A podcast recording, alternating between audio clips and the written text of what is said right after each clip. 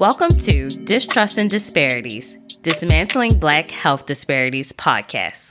We examine health disparities that disproportionately affect Black women and Black families. In addition, we amplify organizations and individuals working to dismantle racist health practices and systems to improve health outcomes for marginalized communities. I'm your host, Jasmine Moore, a registered nurse, and I'm joined by my good friend and co host, Camille White. It's hard. I got, I'm, I'm missing milestones. Justice for me and my daughter. That's all I'm asking. Just allow the truth to prevail. In this episode, we cover the troubling case of Jocelyn McLean, a black woman who spent nearly a year in prison after being wrongfully charged for the death of her newborn. And we highlight Dr. Joye Carter, a distinguished black female forensic pathologist working to address racial bias in the field of forensic pathology and medical examiners. Welcome back to another episode of Distrust and Disparities podcast. We are excited to be back. Yes. And this week, we wanted to discuss uh, racial bias in the field of pathology. And before we jump into this episode, I want to give you guys some quick definitions and also clear up some things because even I had to do some fact checking and make sure I was on the same page. So, just some quick definitions. Pathology is a broad study in the field of medicine, and forensic pathology, I'll break down the term, Forensic implies the application of scientific methods or techniques to a criminal investigation, and pathology refers to the scientific study of the cause and outcomes of a disease. So, put that together. Forensic pathology is, you know, just studying what led up to the person's death, especially if there was some sp- suspicious activity. And a medical examiner is a medical doctor that examines bodies after death to determine the cause of death, and it's usually under suspicious or criminal circumstances. And I know a lot of people use medical examiner and also coroner like interchangeably. I know we all watch our true crime shows, our SVU, but there is a big difference between medical examiners and coroners. Coroners, they often collect a deceased body from a crime scene and they bring it in for investigation. A coroner is an elected or appointed official who works closely with the sheriff's department to officially certify the cause of death. I know I was one of the ones that thought medical examiner and coroners were two in the same, but I'm glad we looked this up and just clarified things. What about yourself, Camille? Yeah, I felt the same way where uh, they are used interchangeably, I guess, for, you know, the everyday citizen or people who aren't involved in that field. Do you think that they both would have, you know, a medical degree and they both are sort of acting in the same way, you know, just sometimes uh, one word is used over the other. But yeah, those are clear mm-hmm. differences. And then, mm-hmm. if anything, too, the fact that a coroner is an elected or appointed official is just like, okay, so there's politics involved. We're not just yeah. talking in the world of science now. There are politics in that. Yep. And even with the medical examiner, they have to work closely with detectives and also get information from the hospital. But like we said, the medical examiner, they have that medical degree, they're trained in pathology, mm-hmm. and they're supposed to apply scientific methods and techniques. Mm-hmm. So just keep that in the back of your mind. It's supposed to be based on science. yes. and also, just wanted to point out the trial of George Floyd was a part of the catalyst of shedding light on racial biases, specifically in the forensic medical field. The original autopsy report for George Floyd classified his death as a homicide and it also listed heart disease, fentanyl, and methamphetamine as contributing factors to George Floyd's death. The family hired two separate forensic scientists to conduct their own autopsies, And both of them said that an asphyxiation, which is the deprivation of oxygen, was the cause of death. And they placed the blame squarely on the police officers involved. And we'll jump right into during the trial of the officer Derek Chauvin, who was on video camera caught kneeling on George Floyd's neck for a total of eight minutes and 46 seconds. Derek Chauvin's defense lawyers, they brought in Dr. David R. Fowler, and he is, is considered one of the country's top forensic pathologists, and he's also former chief medical examiner for the state of Maryland. And as y'all know, we from Maryland. if y'all don't know. but if you don't know now you do. right. Just throwing that in there. But so Dr. Fowler, he testified that George Floyd's medical conditions were the main cause of his death. He even took it a step further and theorized that the emissions from the squad car's tailpipe were also a contributing factor to his demise. And he stated that he would have classified the manner of death as undetermined rather than a homicide.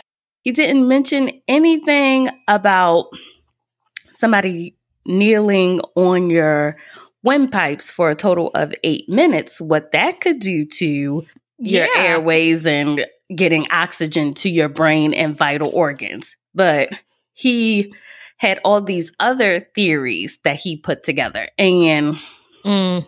set up there and just said a bunch of nonsense because that whole thing of like, oh, people have other pre existing conditions and they've done other things in their lives. Yes, but they're still alive. They were still there. Mm-hmm. And then something else happened.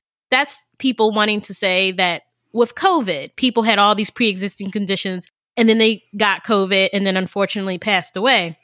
Where they don't want to acknowledge that COVID, because they're deniers of just the whole pandemic, really, that COVID is what caused their death. And it's just like, well, they had all these other issues going on. Yeah, they had all those other issues, and they were still mm-hmm. walking around living, breathing, and existing in this world. COVID mm-hmm. is what killed them, just like it was the knee, a, the knee of a grown ass man on the back of his neck killing him not the emissions from a damn tailpipe of a car. Right. You gotta be kidding me. I. Couldn't even believe what I read, and just his testimony. It just caused so much outrage. Like I said, pathology, medical forensics is supposed to be founded in scientific research and evidence. You are jumping to conclusions mm-hmm. to help the defense. Mm-hmm. Is that's just ridiculous. And because of his testimony, it opened up a whole new can of worms. So, more than 400 medical experts they signed an open letter contending that Dr. Fowler's testimony in Derek Chauvin's case had revealed obvious bias and raised malpractice concerns about how his office had handled similar cases. The state of Maryland officials announced just this October 2022 that they are going to have bring in experts to review autopsy files of over 100 people who died in law enforcement custody to see if medical examiners exhibited racial bias or were slanted in favor of law enforcement. So, we're going to follow up on the results of this review and just see what bringing in outside experts to look at these cases, what they determine, mm-hmm. and just see how racial biases play effect in how medical examiners, you know, perform their autopsies. Like, do their racial biases have an effect on the outcome of the cause of death and things like that? But clearly, with his testimony, like you said, it points out clear racial biases and mm-hmm. that could be a whole separate episode. Maybe once we get the results of this report, we will follow up. But let's jump into this week's main story, which also clearly highlights how racial bias in the medical field has devastating consequences. So, for our main story, we want to cover Jocelyn McLean and the death of her baby girl. So, Jocelyn McLean, she's a black woman. She was 29 years old when she gave birth to her third child, Emberly McLean Bernard, in rural Mississippi. And this took place on September 14th, 2016. Jocelyn, she had to have a C section, and the C section was performed at University of Mississippi Medical Center. And Emberly was born six weeks premature, which resulted in some medical complications. However, Emberly was released from the hospital in only six days. And she weighed only five pounds when she was discharged from the hospital. To me, that seems like she was released a little bit too soon, but my expertise is not in neonates. But to me, it seems like she was released a little too early. And according to her mom, Jocelyn, baby Emberly, she barely cried and she barely ate. Only two days after being discharged from the hospital, on the evening of September 21st, Jocelyn, she reported that she heard Emberly make two loud screeching sounds that startled her. She noticed that her baby girl, she appeared to be grasping for air. So Jocelyn, she rushed to the nearest hospital and while en route to the closest hospital, she called 911 to let them know that she was on her way with her child and having breathing difficulties. And according to Jocelyn, the child was already turning blue en route to the hospital.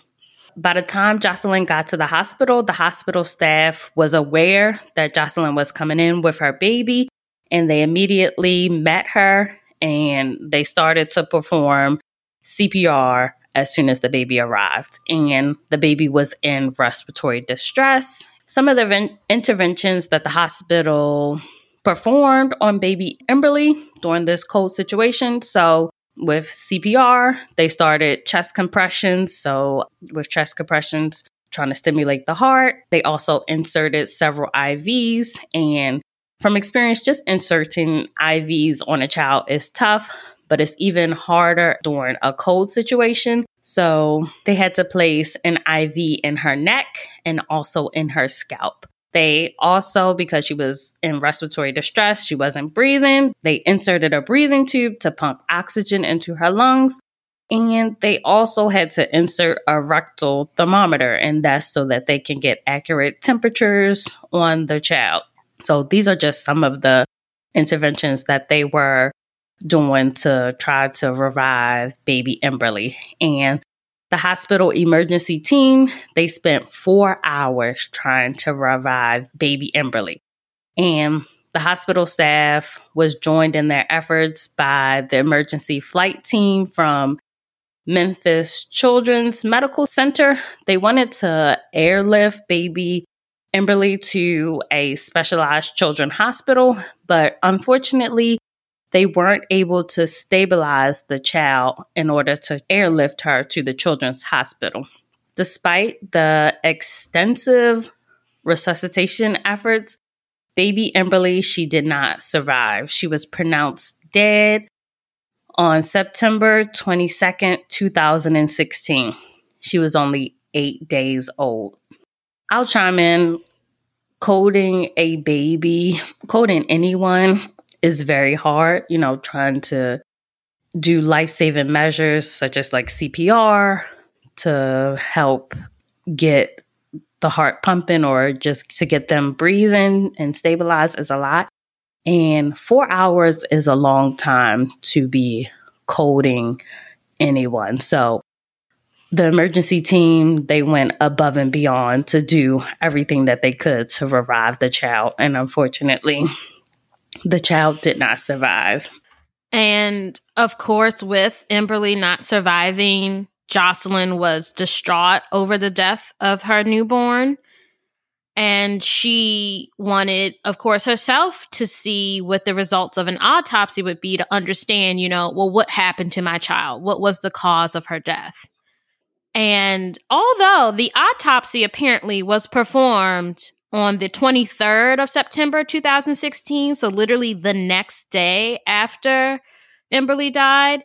It wasn't until one year and two months later, on November 29th, 2017, that a Dr. Brent Davis of the Mississippi State Medical Examiner's Office issued his final report on the autopsy. So, you know, just keep that in mind that, you know, the autopsy was performed the next day, mm-hmm. but the findings and final report were not released until over a year later. Yeah, and that makes no sense. And I tried to look up more information about why it took so long, why to release, and there was just not that much details on why it took a whole year to release the final reports. I know they had like a backlog of autopsies and cases, but a whole year later. A whole year later, and then for what came out of the findings is even mm-hmm. more troubling of like, uh, there are so many questions. So in this final report, Dr. Brent Davis, the medical examiner, he concluded that the death had not occurred because of a medical problem. And he stated that Emberly's death was due to blunt force trauma with features of strangulation, and therefore he declared the death a homicide. So what? That that doesn't make right. any sense. That that that don't make any sense. And then on top of that, he didn't even offer any other alternative explanations for Emberly's condition. N- nothing else was offered. Nothing else was, you know, oh, this could have been a potential whatever. This could have been. You said blunt force trauma. She was strangled, and mm-hmm. it's a mm-hmm. clear homicide. And again, this wasn't released until over a year later. So now we're at in 2017, late 2017. And by this point, Jocelyn was pregnant with her fourth child and, you know, originally they were living in Mississippi. Jocelyn, her mm-hmm. family had moved to Georgia. Sometime in this process, too, within this year, and then within that whole year between 2016 and 17, and moving to Georgia, the Georgia Child Protective Services opened a case on the family. Yeah, and I believe they opened the case before she even got the results of the autopsy. So she's wondering why Child Protective Services is coming around. Mm-hmm. And they couldn't tell her like the full reason. And, you know, they made it seem like somebody had harmed baby Emberly. Yeah. And they didn't release that, you know, that she was the person of interest. They were just coming around. We were like, we have to investigate, investigate, you know, your family. Mm-hmm. And then they were even to the point where, while investigating that case they opened on her, she had to have supervised visits with her kids through CPS. So, mm-hmm. again, like this is all very troubling where you're not informing this woman what occurred and the way you're going about it is just it's so it feels reckless and like you really don't care truly about her or her children Mm-hmm. So, based on the medical examiner's report, Stephen Jubera, the assistant district attorney for the county of Mississippi where Jocelyn used to live, brought charges against her. And so, again, the timeline is just like it takes a while for a lot of stuff. But then it was on April 16th in 2019 that a grand jury indicted Jocelyn for capital murder. Mm. And an arrest warrant was issued accusing Jocelyn of causing the death of her daughter while, quote, engaged in the commission of felonious child abuse. Mm. Jocelyn was arrested on May 30th, 2019, and that was after, you know, the arrest warrant was issued. She turned herself in. And again, when this all came out originally, the final report, she was pregnant. So now her mm-hmm. youngest child is one years old and she's having to turn herself in because they're claiming now that she murdered her baby, her third child, Emberly, her in 2016.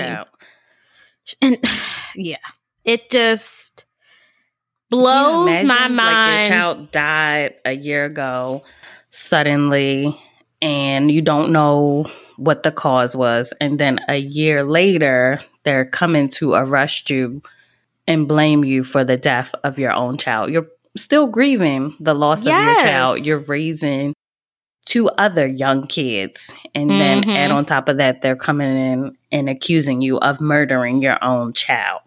Yeah. So, of course, Jocelyn was like stunned. Even the emergency room doctors, they were shocked that she was charged because it's just like we saw that baby. We we Mhm. tried to save that baby and Right. we don't know what y'all are talking about.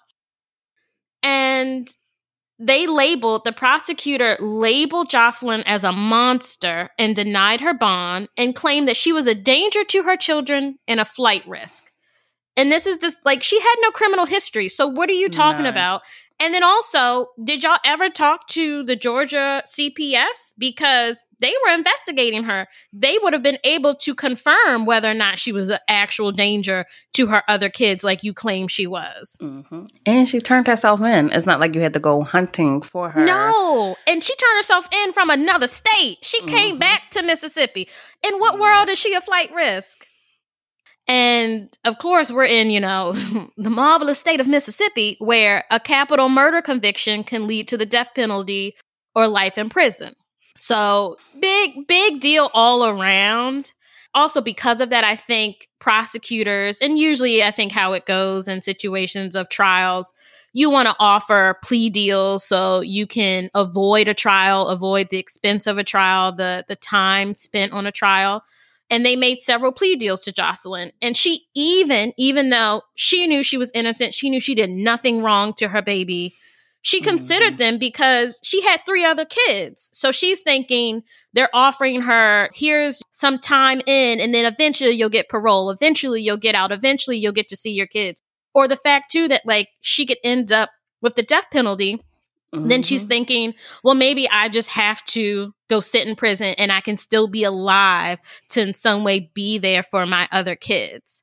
Yeah, a criminal investigation, being in jail, being away from your children and your family, that can wear on you. So So much. when you're contemplating taking this case to trial, even though you know you did not harm your child, it's like, do I take the risk of going to court? And Mhm. even though I know I did not harm my child, if I lose, I will never see my other children again. I could possibly be dead myself. So it's like you're, even though you know you didn't do anything, you're contemplating, like, what can I do to get out of this situation, to get out of jail the soonest? How can I be with my family?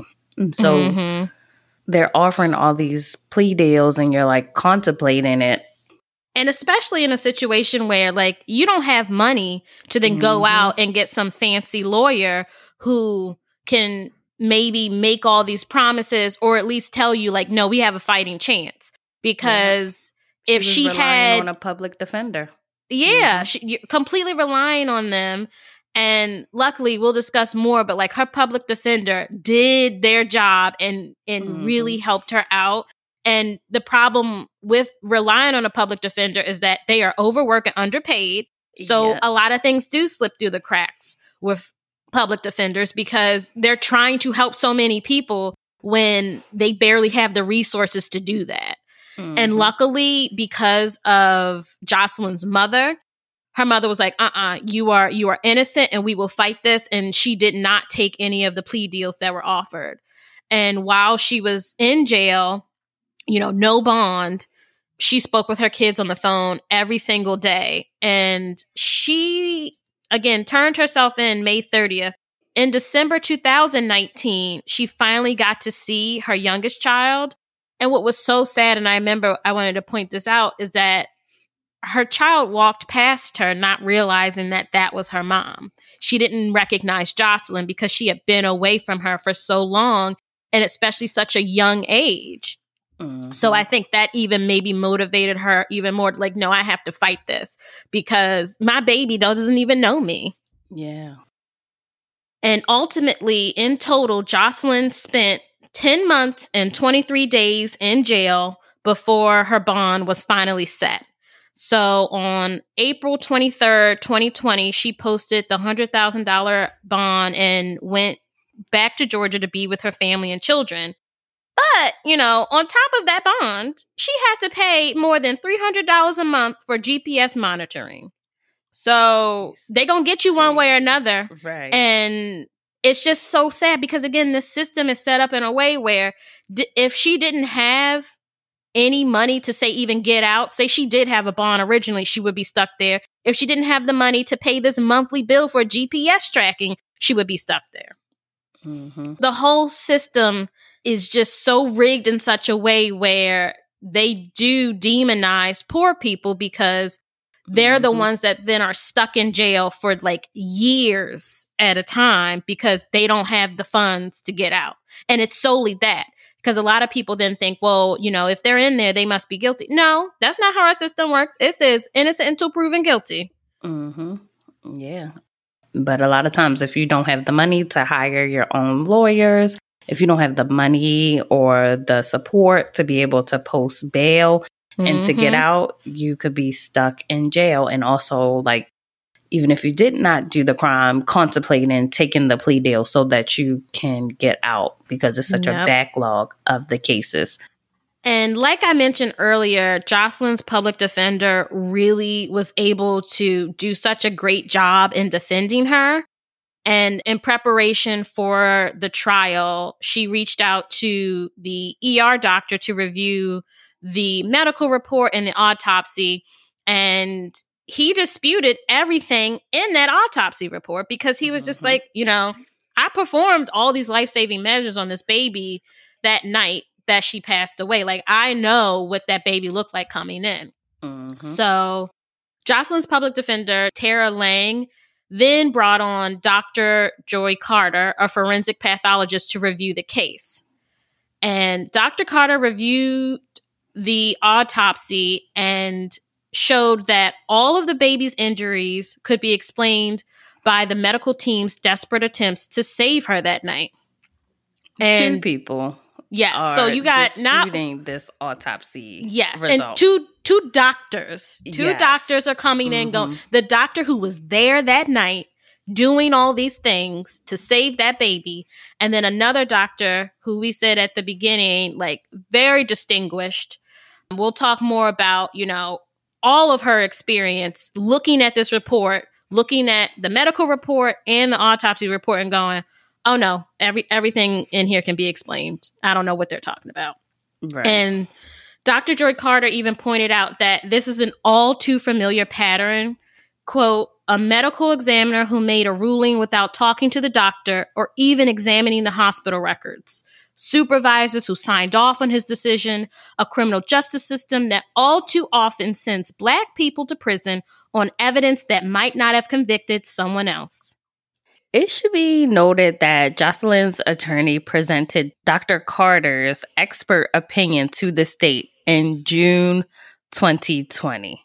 The prosecutor said that they would send the report to the medical examiner so that they could re examine their original report. Apparently, the report had to be resent on October 1st, 2021 the medical examiner claims that he didn't have the emergency room records until October 1st of 2021. And about 2 weeks before she was to go on trial, her trial was scheduled for October 11th, 2021. The medical examiner reversed his decision, citing newly presented medical information. He said that this information was not available to him at the time of the autopsy. So, Mississippi's medical examiner, J. Brent Davis, he was forced to admit the truth that Jocelyn did not murder her newborn baby. And each and every injury that he cataloged in his autopsy report was attributable to the medical interventions by hospital personnel. And I talked about it in the beginning of the episode of the different interventions that the medical staff had to perform. And his autopsy report was egregiously false. It was just outlandishly false. Yes. And the Innocence Project they conducted an investigation of Jocelyn's case, they made some great points. So the coroner stated that she hand delivered the emergency records to the medical examiner. She delivered these reports on the same day that the body was delivered to the morgue. We said in the beginning that the autopsy was performed the day after Emberly died. And typically, you would get all the information that you needed when the person comes down to the morgue. And if you didn't, as part of your job as medical examiner, you're supposed to request additional documentation, make sure you have hospital reports and all other reports before you come to your final conclusion. Mm-hmm.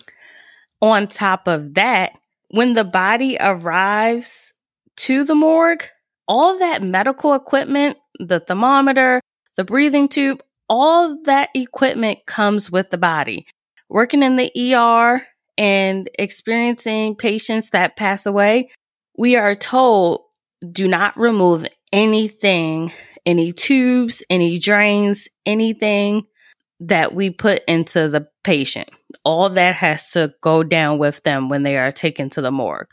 So the mm. body came with these tubes in place. And a quote from the Innocence Project, they said, Numerous invasive and traumatic interventions to save Emberly's life were obvious to Dr. Davis when he conducted the autopsy the day after the newborn died in 2016.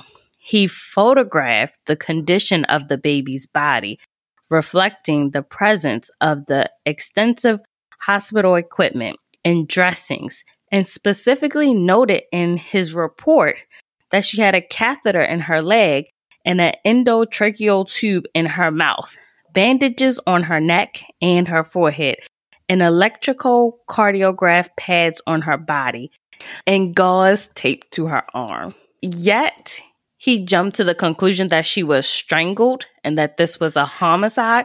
So, you're telling me that a normal person just has medical equipment lying in their home me as a nurse, besides like my stethoscope and maybe some band aids and a thermometer, I don't have this type of medical equipment lying around in my house. Camille. No, I wouldn't expect you to because then I'd be like, what you operating outside of your house? Like, well, inside of your house. Like, what you got going on? You got you got home visits, people coming to you to get, you know, right. medical care. It's just so crazy that like they even can point out like you photographed the body you saw the body literally mm-hmm. the next day and nowhere in your mind were you like oh let me get those reports that you claim you didn't get because that's also the crazy part is this medical examiner claiming that they didn't have their reports until literally years later right, right before but- she was supposed to go to trial yeah, even if you didn't have the report, you see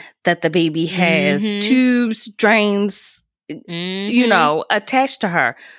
Wouldn't it be like, oh, I need to request the report so I can yes. put together the full picture? Like, yes. this is a priority. Let me get the report so I can make the final determination. Yes. And if anything, then too, it seems like you lost the report. And that's why it wasn't until a year and two months later that you even gave your first little raggedy autopsy findings and then it feels like you just looked at, you know, the race of the mother, the race of the baby, of course, and like major determination there. You didn't go back and reread and look at your pictures and then go, wait a second, I'm missing a hospital report here. Let me go look at that right. because there's, there's all this time in between where it wasn't like you took all this time to really figure out what happened because you thought, you know, you were so confused and you were doing a huge investigation. It seems like you quickly did the autopsy, quickly wrote up whatever you wrote up. Clearly, it wasn't enough. And then you came back over a year later and then just mindlessly was just like, mm, this is a black woman. She probably did it. Mm, let's just call it murder and move on. It's crazy. And the Innocence Project, they point out that he declined to follow fundamental scientific principles and basic professional standards requiring evaluation and reporting of recent medical history as reflected by hospital records. And his autopsy report also never mentioned the fact that the culture that they took at the hospital was positive for the presence of a virus that could have contributed to the newborn's death. So he didn't document scientific evidence and facts in his report. And this woman is facing life in prison over a extremely false medical report. There are steps in place that are supposed to like prevent these things from happening. Like this report, it was signed off by two other people that work at the medical examiner's office. Like it's supposed to be re- reviewed and checked and followed up. But these checks and balances obviously either they didn't look at it, they just signed it off and just kept it moving. Because how else was, you know, it's not like you had to go back and change just one thing. You had to change everything. Like everything thing. that you documented, you had to go back in reverse and say that all these findings that you said were related to homicide. Now you're tying them to the medical interventions that the hospital performed. This is just crazy. It makes no sense. Like a woman could have been in jail for the rest of her life. Or potentially even had she gone to trial, then been facing the death penalty since she was in Mississippi. Mhm. Like you've got to be kidding me with like it just seems so lazy of this medical Mhm. examiner, the medical examiner's office to just treat what they did in such a way as like new information came to light and now like that new information was always available and you just want to play it off as like oh I, I wasn't aware of that when anyone especially in your position but anyone with like two brain cells they could rub together would see Emberly's body in that state and go i got questions and there has to be some reports that i'm missing some information that would fill in the blanks here instead he Mhm. filled it in with whatever nonsense he came up with and then pointed the blame all to Jocelyn. And it's just, you've got to be kidding me. hmm As of June 2022, the Innocence Project is filing a civil rights lawsuit on Jocelyn's behalf based on violations of her constitutional rights to be free from false arrests and fabricated evidence. And we'll follow this case as new evidence presents itself and we'll be sure to post it because she can never get that time that she missed from her family and her young kids at the time. And, you know, she was saying she keeps her kids away from social media. And when her lawyer calls, she'll like tries to take the calls in a separate room because she just doesn't want her kids to know what she's gone through. But once they get Mhm. older, they can look this up and just see all the horrible things that were said about their mom. So it's just crazy. And it really is. Because I remember her even stating that, like, all her kids knew and were told is that she went away to work. Because she just Mhm. didn't want to traumatize them. And right. the fact that like she was so unsure about what her fate was that it was like I will just keep this all to myself like her mother knew but the psychological stress and harm that they did to her and her family is just yeah it can't be undone Mhm. and nothing can make up for it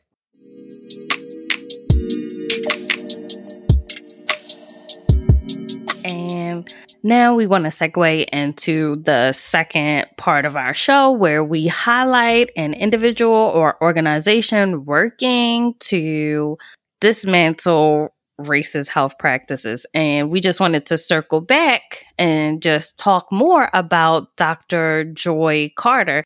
As we mentioned earlier, she played a pivotal role in helping to make sure Jocelyn did not spend the rest of her life behind bars over a blatantly false autopsy report. Dr. Carter, she was the first black chief medical examiner in US history. That's crazy. The first. yeah I wonder how many have come after her. But after pointing out this case, there definitely needs to be more, and how with Maryland, they're starting to look at previous autopsy reports and just see if there was medical bias in place. So there's definitely a need. And She was also the former chief medical examiner for Houston, Texas, and the first black medical examiner in the entire state of Texas. She was also former chief pathologist for Indianapolis, Indiana, and Dr. Carter has nearly 40 years of experience in the pathology field, forensic pathology. In addition, she was also one of the authors on an eye opening research study published in the Journal of Forensic Science in 2021. So, this study, they took over 100 forensic scientists and they presented them with identical medical evidence in a hypothetical case that involved the death of a child. And the results of the study showed that the deaths were more likely to be ruled an accident if the child was mm. white and the caregiver was a grandmother. They were more frequently ruled a homicide when the child was black and being cared for by the mother's boyfriend. The study pointed out that judgments that ought to be based on science can become clouded by prejudice when medical examiners allow their findings to be affected by information that is not medically relevant. And I like that proves it where the race of those involved has nothing to do with you focusing on the facts, on the science mm-hmm. of you looking at this body and you figuring out from all the things that are present what actually happened, what led to the death of this person. Your mm-hmm. job is mm-hmm. in science and you should just mm-hmm. be focusing on the science. Mm-hmm. And instead of looking at this report and the findings and saying, oh, what can we learn from this? What can we do to kind of not let our own judgment and biases creep into the scientific methods? Mm-hmm. The report received a lot of backlash from those in the pathology field. Of course, the pathologists, they weren't happy with being called out for their bias. And the National Association of Medical Examiners complained that the study had been poorly designed and improperly conducted. One association member filed an ethics complaint against Dr. Carter, and three of the other forensic pathologists listed as authors claiming that the paper would do irreparable damage to our profession. One of the authors suggested retracting the paper simply to end the controversy. He was like, I can't sleep at night because of all the hate I am receiving. And also in frustration, Dr. Carter, who spent years trying to expand racial representation in the profession, resigned as head of the organization's diversity committee. So instead of looking at the report and saying, oh, hey, this is a problem. Like, we should address it. We need to do something. They're like, no, take it back. It's wrong. The fact that you're just like, oh, this is going to do so much damage to our profession. And why don't you just like take it back and act like it never happened? Because you know, I'm receiving so much hate when you're not acknowledging that you wield so much power in that profession mm-hmm. and you're talking about your you're having so much damage done to your career, your field of study. You are destroying lives. You are destroying mm-hmm. families.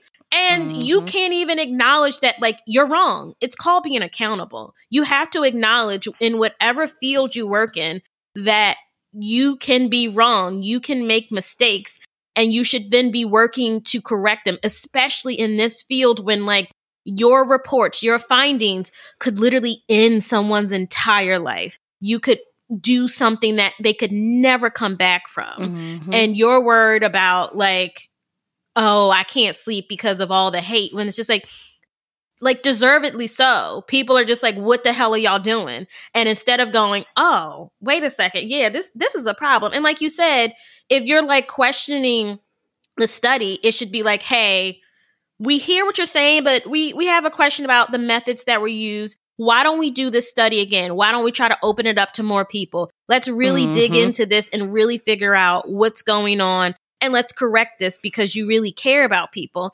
And we both know at the end of the day, these are a bunch of white men who are pushing mm-hmm. back on this. and saying, no, no, no, leave us alone. We know what we're doing. There's no problems here. When it, like, there are so many problems. There, like, you have to be able to acknowledge that you are not perfect. Therefore, you will make mistakes. Absolutely. And it's all about being accountable for that and trying to correct them, especially as soon as possible. But, but when you can clearly see that this isn't like a one off, this is something that is heavily embedded and the whole reason why we have our podcast to talk about how racism is just embedded in everything in Mhm. healthcare too like you you have to face it head on and you have to be proactive you have to be preventative you can't just go oh well i don't feel like changing because what you're racist and you don't really care like why Mhm. don't why don't you want to acknowledge that y'all ain't doing the best you could do you turning in raggedy ass reports Right. And just have so much backlash and like, no, no, this is wrong. This is wrong versus looking at it and just getting to the root and like, how can Mhm. we address this? How can we do better? How can we Yes. improve? And like you basically said, so many people's lives are affected by your reports and your findings. So this needs to be as accurate as possible. There needs to be Mhm. checks and balances in place to make sure that we are doing it right. Yes. And then I can understand Dr. Carter being a black woman, being the first in so many ways in this Mhm. field, being such a pioneer where again like we said like she has over 40 years of experience in this going, "You know what? I throw my hands up. Like I'm done It's with y'all. I can't." Just It is. Y'all- Mhm. Y'all wore this woman down to the point of like she was trying and had been trying. And she does continue to in other ways because she continues to do her work and she's a Mhm. consultant And and, trying to help other people. But Mhm. like she was done with y'all because y'all y'all weren't trying to change. Y'all don't want to change because y'all Mhm. don't see anything wrong. And y'all don't see anything wrong because you're racist. And you don't Mhm. actually really care about making sure that innocent people aren't like subjected to your bullshit. hmm And like I said, Dr. Carr, she got into the field, opened the door for many other Black and minority people interested in the forensic science field to come behind her. And also, just Emberly's case is not the only case she's reached out to be an expert on, to just Mm-mm. review autopsies that were wrong as well. I believe she consulted on the George Floyd's case as well. So she's, like I said, she's continuing to call out the racial biases that are present in this field. And she's going against the tide. You know, she's fighting. Mhm. So that's why it's important that we highlight cases like Jocelyn and individuals like Dr. Carter that are working to fight against just the racism that's just embedded in our healthcare system. And Dan Simon, a professor of law and psychology who served for six years on the federal committee, on a federal committee whose goal was to create better forensic standards, he said medical examiners have been uniquely resisting to adopting to reforms. And basically, translate that, they don't want to change their ways. And he said, this is a serious problem because it creates the perfect storm. Critics say that reluctance to admit to the possibility of bias combined with the lack of diversity in a profession and a traditionally cozy relationship with law enforcement can increase the chances of racial disparities when medical examiners make mistakes. Thanks for listening to this week's episode. If you would like to suggest a topic we should discuss or share your own personal story, email us at distrustanddisparities at gmail.com. Don't forget to subscribe wherever you listen to podcasts. Please rate, review, and follow us on Instagram and Facebook at Distrust and Disparities and on Twitter at DistrustPod.